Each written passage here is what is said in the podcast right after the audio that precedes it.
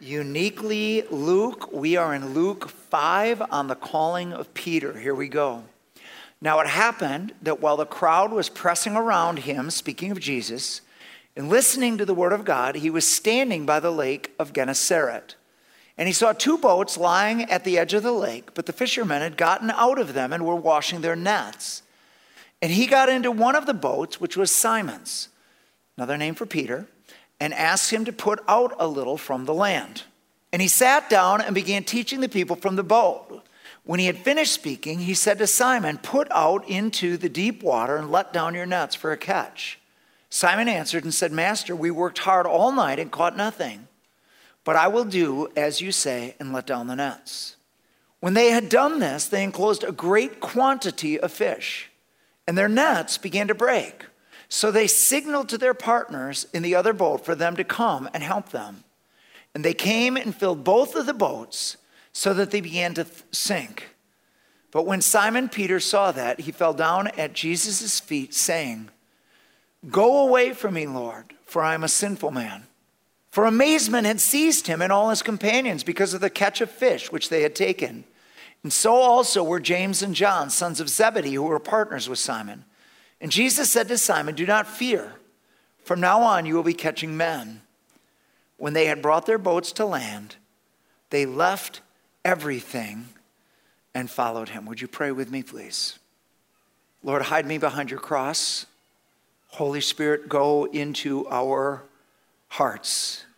Take the scalpel of heaven and cut off all those things that would hinder us from the fullness of what you have for us. We trust you now, God. Fill the house, we pray.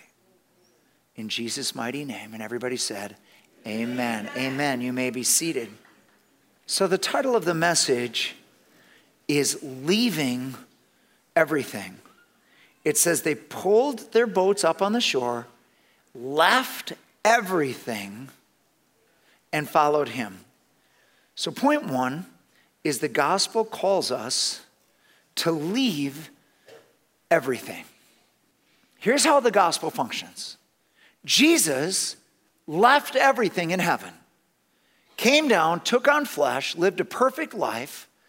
And then the Bible says that God demonstrates his love for us in this that while we were still sinners, Christ died for us. Jesus gave everything, even to his own death on a cross. He died in our place. He died for our sins. He is risen again from the dead, and He's inviting us to follow Him.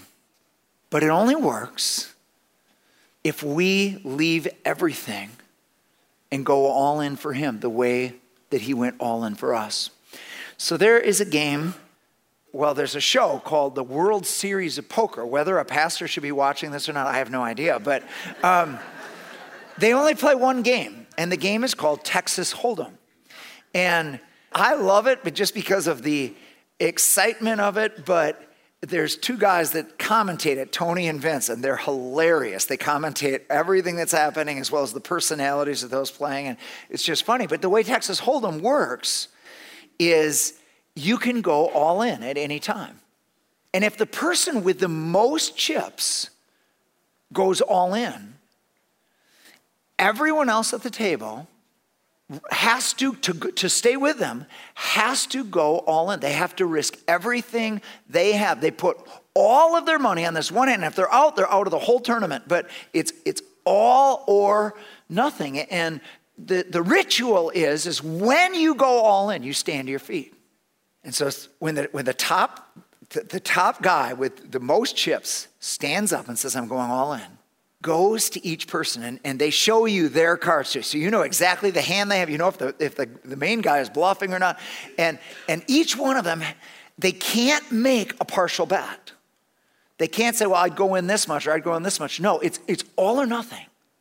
Now, because it's such a big decision, they get time chips they get 10 second chime chips. They get five of them. And so, so it's time. You got to make a decision. You got to make a decision. And they play time chip. Now I've got 10 more seconds. And then stress builds up again. Another time chip, another time chip. And because the only response to the one going all in is to go all in yourself. So here's what I've noticed in Christianity. In most of Christendom, we are we accept Jesus as a gift for free. We get the free gift of salvation. Thank you, Jesus, for paying the price for me. I accept the free gift of eternal life. And then we try to reinvent the call to be less than all in. We try to say, I'll give you this, and I'll give you this, and I'll, I'll do this much, and I'll, I'll do this much, but not that much, and I'll do this. And the Lord just, the Lord is standing, He's gone all in, and He takes all of those little maneuverings as like another time chip. And it's not that you're not gonna go to heaven if you die, you'd go to heaven, but I'll tell you this your Christianity won't work. It will not work the way it's supposed to work. It only works when you go all in. This is, this is how the Christian life was designed to work. When you're all in, there is a flow that comes to it. Now, in Luke chapter 14, 25 to 35, Jesus is sharing this that it, he says this to the multitudes. If you want to come after me, here's what it's going to mean. You're going to have to hate mother, father, wife, children, even your own life. You're going to have to give everything. Every relationship has to become submissive to this. The, the word hate there is the strongest word. I mean, obviously, God's command is for us to love everybody, we're to honor our parents, but, but in comparison to our love for Him, Everything else has to come under that. And then he says, he tells about this tower, and he says, before you start building a tower, decide if you've got enough to finish it. Otherwise, you're going to start it, but you won't finish it, and you're going to be mocked for it. And then he gives this illustration.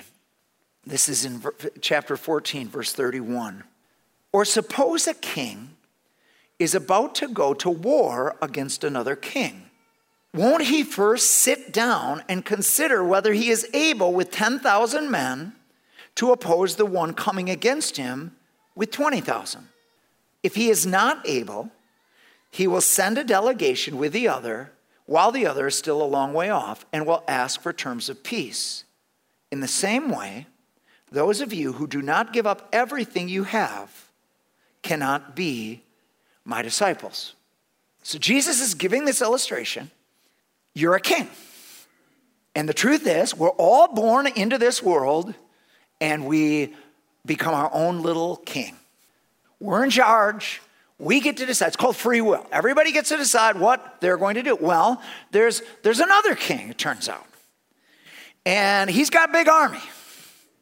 He is the king of all kings. And you have to decide if you can make this thing work, if you can make your life work, if you can get a win in life without submitting to this king that's got all these superior resources that you have. And, and if you realize that his kingdom is bigger and his authority is greater and you're not going to win this battle, then you come to him and you, you get terms for, for peace. And here are God's terms absolute surrender. Here's the terms for peace. You want peace with God? Here's the terms. You have to give up everything you possess. Every relationship you have, all of your wealth, all of your stuff, everything, you don't get to own anything anymore. You are now, you get to own Him, and he owns everything else and you just steward everything else in your life. But you he now has the right to everything. It's called unconditional absolute surrender. He's not going to make peace with you on any less terms than that. Now i want to just i want you to consider for just a moment how big your army is compared to god's this is, this is Proverbs 21 30 and 31. There is no wisdom, no insight, no plan that can succeed against the Lord.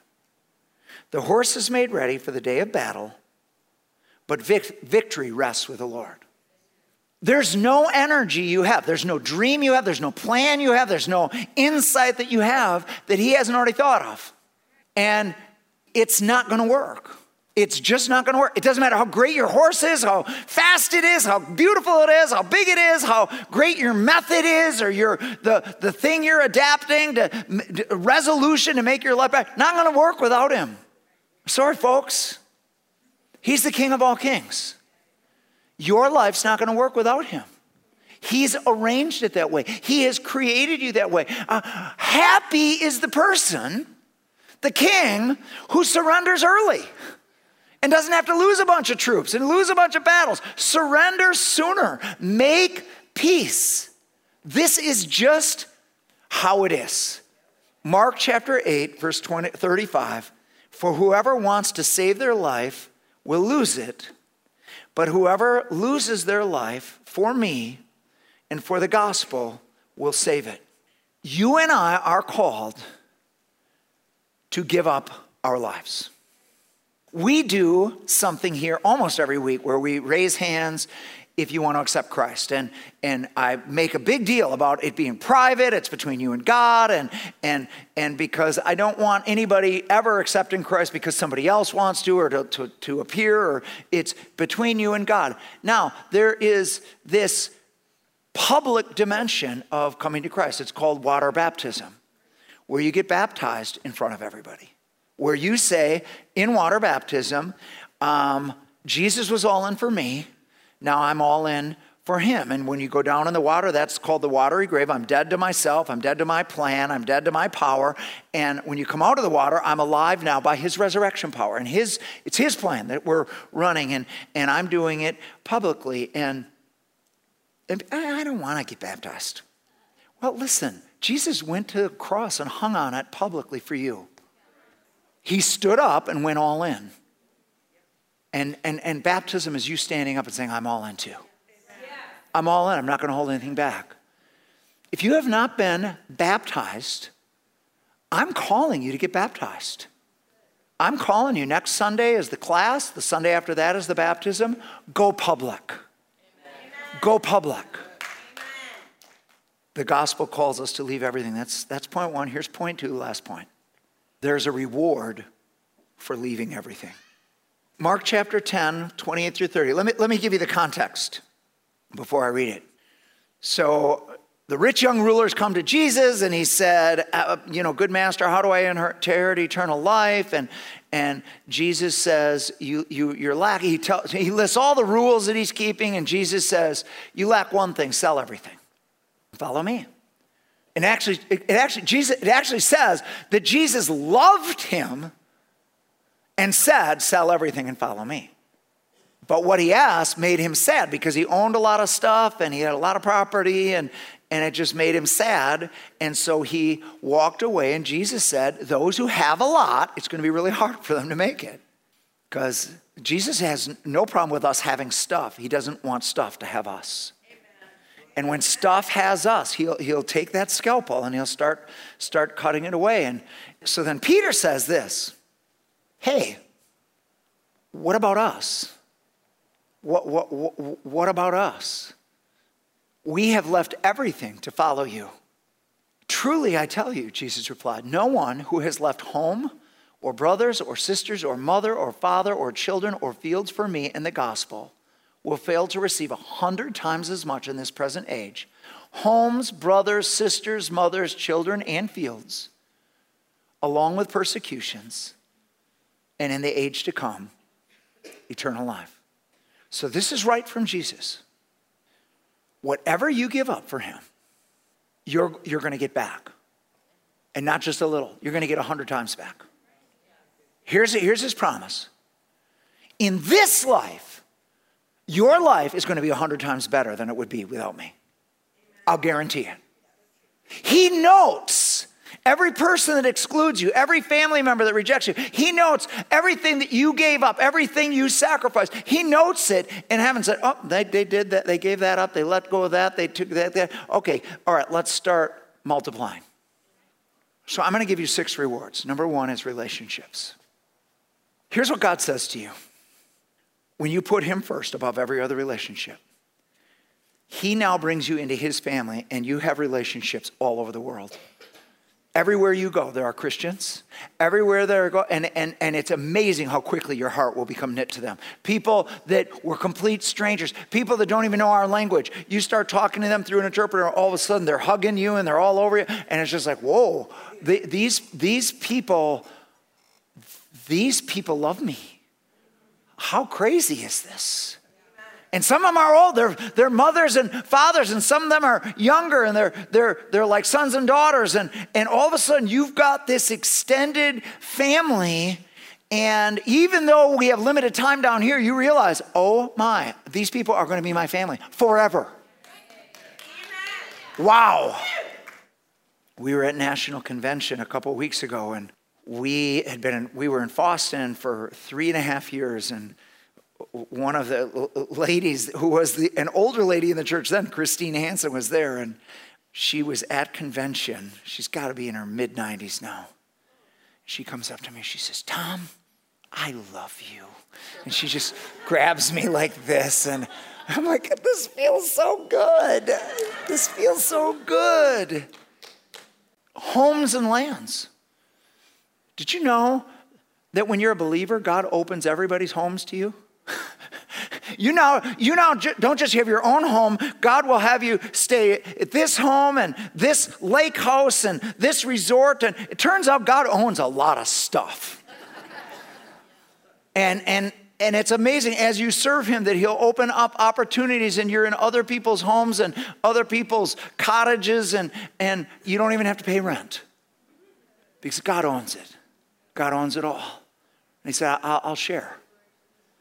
Everything I have will, be, will become yours. And then, thirdly, with persecution. So he says, gonna, your life's going to be 100 times better with persecution. What does that mean? Here's what that means your life is going to take on so much purpose that the kingdom of darkness is going to hit back.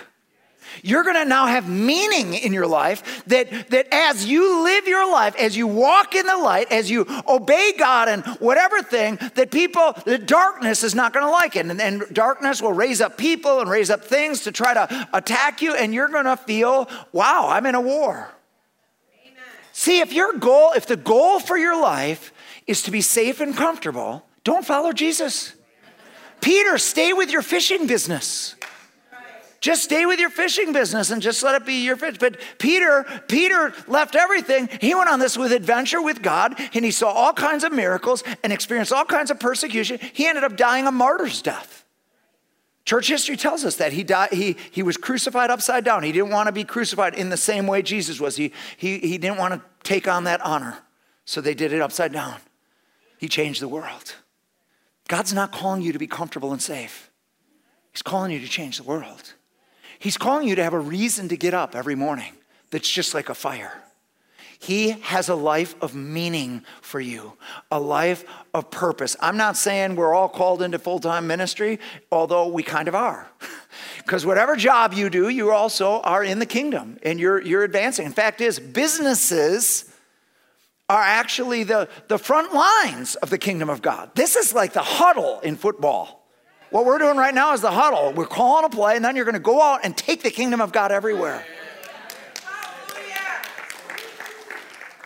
Number four. So we have relationships, we have lands and houses, then we have meaning or purpose in our life. Number four.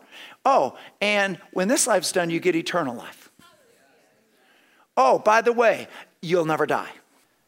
You're gonna, you're, my eternal life, I'm sharing with you and you will share my resurrection. You'll have a resurrected body and you will live forever with God. And I can't explain all of that right now, but uh, no eye has seen, no ear has heard, no, it, nor has it entered into the heart of man what God has prepared for those who love him. And guess what, guys? Of your existence, 99.99% will be in eternity. This is just a breath. Bible says this is like a vapor. This is like a breath. It's a big deal having eternal life all of a sudden there's not so much pressure on this life. I've got to, I've got to live my life. I've got to go for the gusto. I've got to get it up. No, you really don't. you you really, you don't have to be that great down here because you're going to live forever. Number four, and I like this one. Are we at five? Number five. Like I said, number five. Divine efficiency. So I am in the Myers Briggs an ENTJ. If you don't know what that means, don't worry about it. But one of the things that we value almost as a virtue is efficiency. Jesus has a new way he wants us to live. Peter has fished all night long and caught nothing. He is not fishing for fun. He's a fisherman. This is how he pays the bills. This is how he pays taxes. This is, this is his business. The fact that he fished all night long tells us things are real tight. It's a difficult time in the fishing industry. He's got bills to pay and he's gone all night long now. He's washing nets, and I know how men work. As he's washing them, he's thinking about how horrible last night was, and I've got to go home, get a nap, get a bite to eat, and get back out there because it, it, bills don't pay themselves. And, and Jesus, at that time, asked for the boat. Can I borrow the boat? Oh boy. Oh boy. Go ahead. Jesus takes the boat he's tr- Peter is trying to focus on what Jesus is saying, but he's thinking every once in a while, his mind's going back to the fact that it was such a horrible night, uh, what, I, what I've got on my schedule. I, I know men. I know how men's minds work. Anyway, all right, Jesus, go ahead. Go ahead. Are you done yet? Jesus gets done. Peter, thank you for the boat. Hey, put it back out and put the nets out over there. Not going to work, but you're the master so we'll go ahead and do it because you said so. And all of a sudden, they're not fishing all night. They're not even fishing for an hour. They just put the nets down, and so many fish jump into those nets that both boats are filled with fish and sinking. Now, that's what I call divine efficiency, where, you, you, where, where God helps you with your business, with God helps you with your part.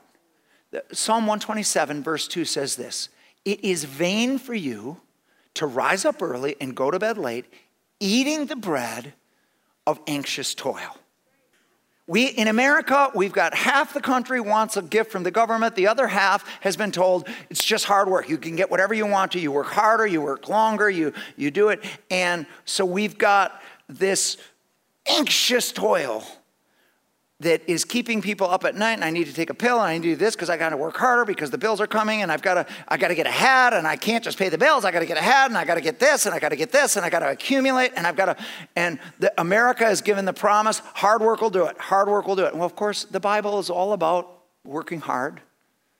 We're all about hard work and doing it for the Lord but not anxious toil not work, not trusting work instead of God for your, for your life. There's a different way to live where God helps you do your part, where you take more time to focus on Him, more time to keep Him in the middle, and you trust Him to help you work out the other things. So here's what happened back in 1987. I was an investment broker straight out of college. It was really it was the job that was offered to me, so I took it because I wanted to get married. Alice and I wanted to get married, and I need, my parents wouldn't let me get a job, get married without having a job. So I'm like, I'll take that job. Wasn't the greatest setup. It was, it was straight commission, so no salary. In fact, I had to pay rent to be in the office space. And 50% of my commissions went to the organization. And I'm 22 years old. Who's going to invest with a 22 year old because of his great financial wisdom? Anyway, so I'm, I'm calling through the phone book. I'm just trying to make this thing work. And, uh, and we end up having two kids. It's 1987 when I get called into the ministry and say yes. We will go down to Grand Detour, Illinois to be the youth pastor. And, but there, there is a problem, and here is the problem. We are making just enough to pay our bills, pay our tithe, pay rent. I have not been able to set one penny aside for taxes. Now, taxes, the actual income tax, not that big of a deal, but self employment tax for an independent contractor is 15% of everything. And you're supposed to pay it every quarter. You're supposed to put it in every quarter. It's March I am going to be leaving the ministry to go down there, and I have not paid a dime in self employment tax. So the last week that I'm an investment broker, I make more money in that one week than I had made pretty much the rest of the year. Everything got paid for. The taxes got paid for. The moving truck got paid for. Eh, the rent got paid for. Everything got paid for. Guess what? God knew. God knew. My biggest catch was the last catch, just like Peter. Peter, all Peter's bills got paid with that, just that one catch of fish. God knows what your business is. God knows what your needs are. God knows what your anxiety is. God knows what you are going through. He's got you. So I have all these journals. I write in my journal every day, put the day down, write what's going on, what happened yesterday, prayer requests, whatever. Just part of my little time with God. So I've got probably 60 of these journals. They're just everywhere. And um, on Fridays, I get to have a longer quiet time because it's my day off. I get to be there as long as I want to. One of my favorite things to do is reach down into these stacks of journals, just pull one out and find out what I was doing at another year in my life. And so this week I pull out, it's a green notebook, it's 2014. It's actually just a few months of it, I don't, I can't fit a lot in each journal. So it's a couple of months of 2014. I start reading day by day what's going on, and I'm like, wow, I was under a lot of stress. I was afraid all the time, praying about fear every day, discouragement everywhere. I'm like, what, what is going on? And then it comes to me, oh, I know what's going on. I know what's going on. I had this experience at the beginning of 2015 that was the answer for my life in 2014. Here was the experience. I, I had a pastor in Fond du Lac asked me to come. They were having their prayer and fasting week at the beginning of the year, and he wanted me to do Sunday night. The, the week would start on Monday, fasting and prayer, but he wanted me to light the, light the candle on Sunday night, and I'm like, love to. So I go down there. I'm, I'm going to preach my favorite message on one thing the Martha and Mary thing about living your life at the feet of Jesus, focusing on enjoying and delighting in Jesus, and, and uh, it's right before the service. I'm pacing back and forth, back and forth in their hallway, and I'm getting the message ready. I'm thinking in my mind how the altar calls. It's going to just be great. This is going to be awesome. And then all of a sudden, I get interrupted by God. And the reason why I know it was God, it, it, just it was just in my thoughts, it wasn't an audible voice, but it was so counter to everything I was telling myself. Here, here was the stream of thoughts. You're good at preaching this, but you don't live it. Now, when God tells you something like that, there's no sense in defending yourself. There's no, but what about, what about, uh, no. Once he says it, it's done. It's like, okay, that's true. And it was true. It was absolutely true. But there was a reason. There was a reason why my whole life was preparation. And I told God what the reason was. I said, Lord, I, I, oh, this is a big church and there's the internet and people are listening. And, and if I make a mistake, it is going to be multiplied many times over. I can't afford to say something wrong. And so all my time is being spent, eh, all my free time is, I, am trying to make everything just right. And here's what he said if you'll choose the one thing, choose to spend more time at my feet, wasting time at my feet, just delighting with me, just being with me, without any thought of anything else, if you'll take more time doing that, I'll help you with your part. And then three things came, and I just wrote them down. Number one, you're going to do less and accomplish more. You're going to speak less and say more and you're going to rationalize less and you're going to risk more. That's the life of the one thing. I wrote it down. I said, You're on. And from that time to this time, this is going to sound horrible. I don't worry about sermons anymore. I honestly, I don't work that hard for sermons. I, I just I get to Wednesday and it just kind of comes to me. And, and I write it down and I, I write the sermon out, send it off because all our people need it, our poor computer people, because um, I'll send it off on Wednesday, but on Sunday morning, early Sunday morning, I, have, I, I now have absolutely no allegiance to what I have written down on Wednesday. None. I'll change the whole thing. I'll cut the whole thing out. I'll, God, this is your thing. This is not about me trying to look good or say, it, this is about you speaking through me. And, and you say whatever you want to say. And I, honestly, he usually just cuts out most of my sermon. Just says, just say this. This is what I want to say today. I love it. Do you know what River Rising is? We get this River Rising service tonight. We, I, was with, I was with a young man call, that's called into the ministry. I said, Are you coming Sunday? He said, Yeah, I'm coming. I said, Good. You can learn not from us, but you can learn with us how to let God be more and more in the middle. Because River Rising is an experiment. It's an experiment. As God pours out His Holy Spirit, it's going to be less and less about us. It's going to be more and more about Him. It's going to be more about risk, more about whatever you want to do, God. I, we, we're not telling you what we want you to do. You do what you want to do. We're just wanting you to do stuff. We want you to be free in our midst, Jesus. What if Jesus was free to do whatever he wanted to do? If you want to know what it looks like, read the Gospels. Jesus is free. When he was on this earth, he was free. Everywhere he went, people got healed, people got saved, people got delivered. The kingdom came. Religion got broken everywhere Jesus went. How many know that's what America needs? We don't need more church services. We need more of Jesus.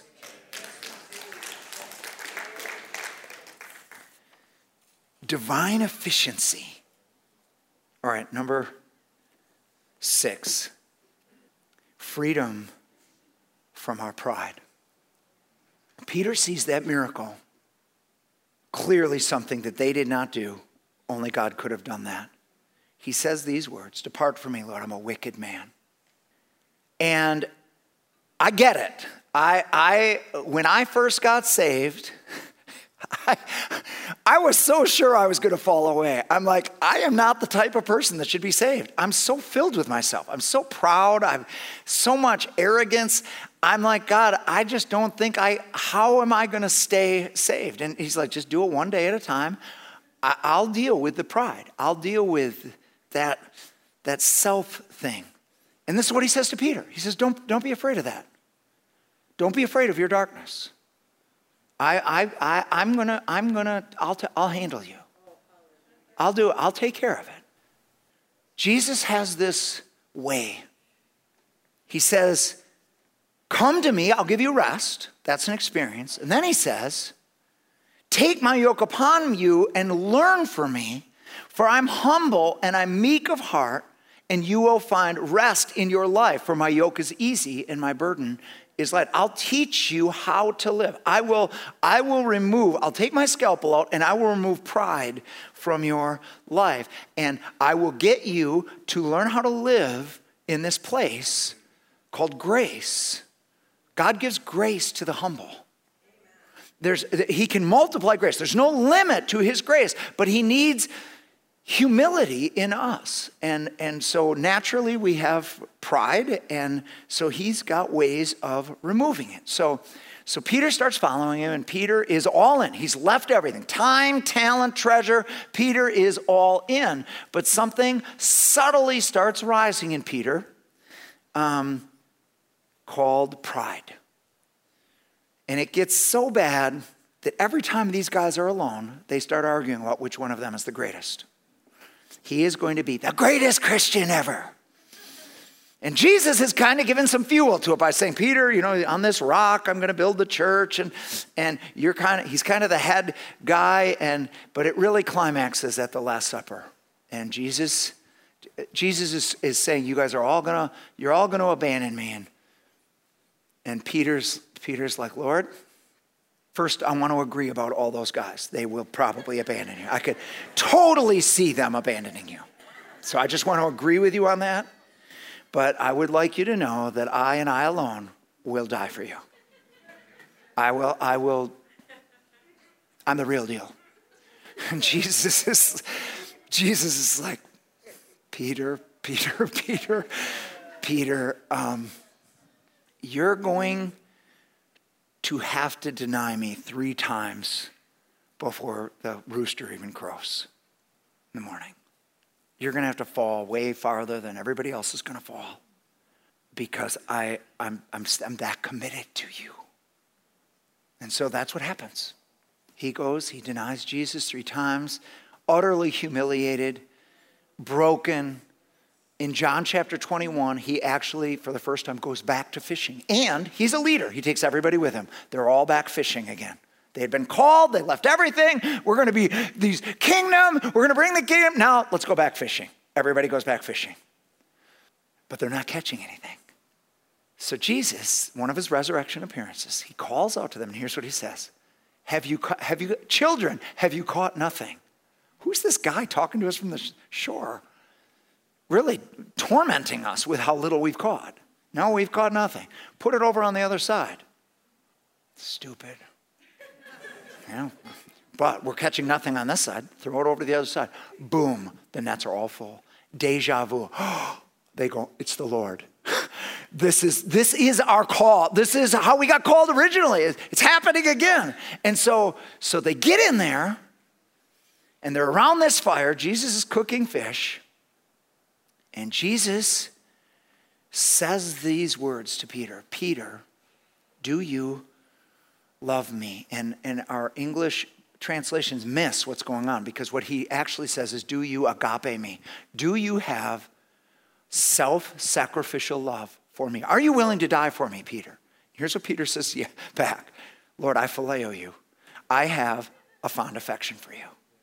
Jesus says a second time, Peter, do you agape me? Do you have a self sacrificing love that's willing to die for me? No, Lord, I've, I have a fond affection. I really like you feed my sheep, shepherd my flock. I know, I know how shallow your love is. I know that you're broken. Feed my sheep, shepherd my flock. The third time, he says, Peter, do you phileo me? Do you just, do you just kind of have a fond affection for me? Peter's like, that's what I have. And Peter's actually angry. Lord, you know that's what I have. That's all I have. And then in the next verses, Jesus says, Peter, the time is coming where you will have agape. You will actually give your life for me. You're, you're going to make the ultimate sacrifice for me. It's powerful.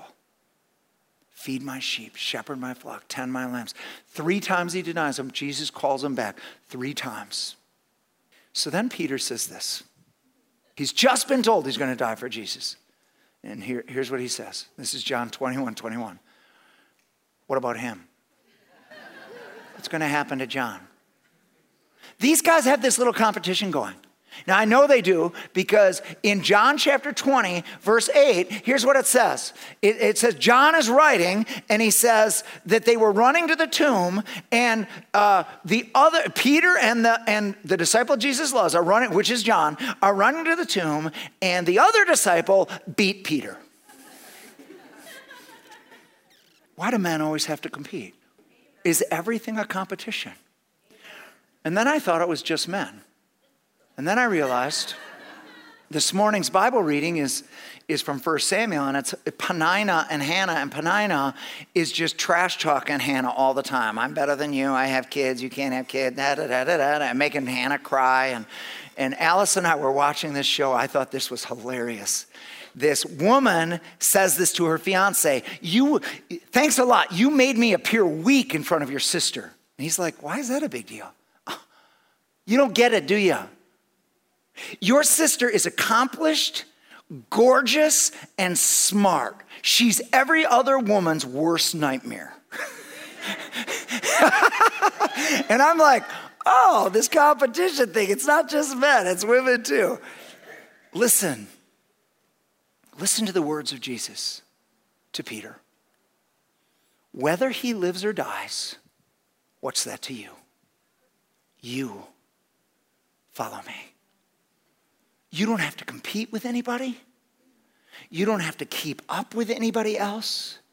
You don't have to measure yourself by how somebody else is doing or what somebody else thinks. You just get your eyes focused on me. Here's what the Apostle Paul said. This is 1, 1 Corinthians 15 10. I am what I am by the grace of God. I labored more than all of them, yet it wasn't me. It was the grace of God with me. Guys, here's the gospel Jesus wants to give us, He wants us to, to leave everything because He wants to give us everything. He wants to pour His grace into us. He wants to set us free from all the different insecurities and fears of competing and surviving in this world. He wants us to just, I am what grace has made. God says about Himself, I am who I am. He is the self sufficient source of all things. We are what we are by the grace of God, not competing, not trying not measuring, just I am what I am by the grace of God and the assignment that God has given me to do. He's going to help me with. I'm going to do it with His grace. His grace is the engine that I'm going to do everything with. This, this is the gospel that He's calling us all to. All right. Would you stand with me, please? We're going to have communion now, and um, ushers are going to come. If you didn't get one of these communion packets, just raise your hand and, and we'll all get it. But before we do, I want to prepare us for communion. Paul said, whenever you're about to eat the bread and drink the cup, you need to take a time to examine yourself. And so here's the examination. All these songs are wonderful, aren't they? You can sing about being all in, you're all I want, we, we want you, we want you, and nothing else. I'm holding on to nothing, I'm climbing the mountain. These are all wonderful, wonderful songs. Here's the problem God knows whether it's true or not. you can sing anything. God looks right through the song to what's actually in our hearts. And what, what He's encouraging us to do is examine our hearts. Am I, am I all in? Have I left everything? Or am I still in the competition that the world's in? Am I still filled with anxious toil, trying to keep up with everybody else and trying to get as much God and as much of the world as I can? Or am I, am I, am I all in?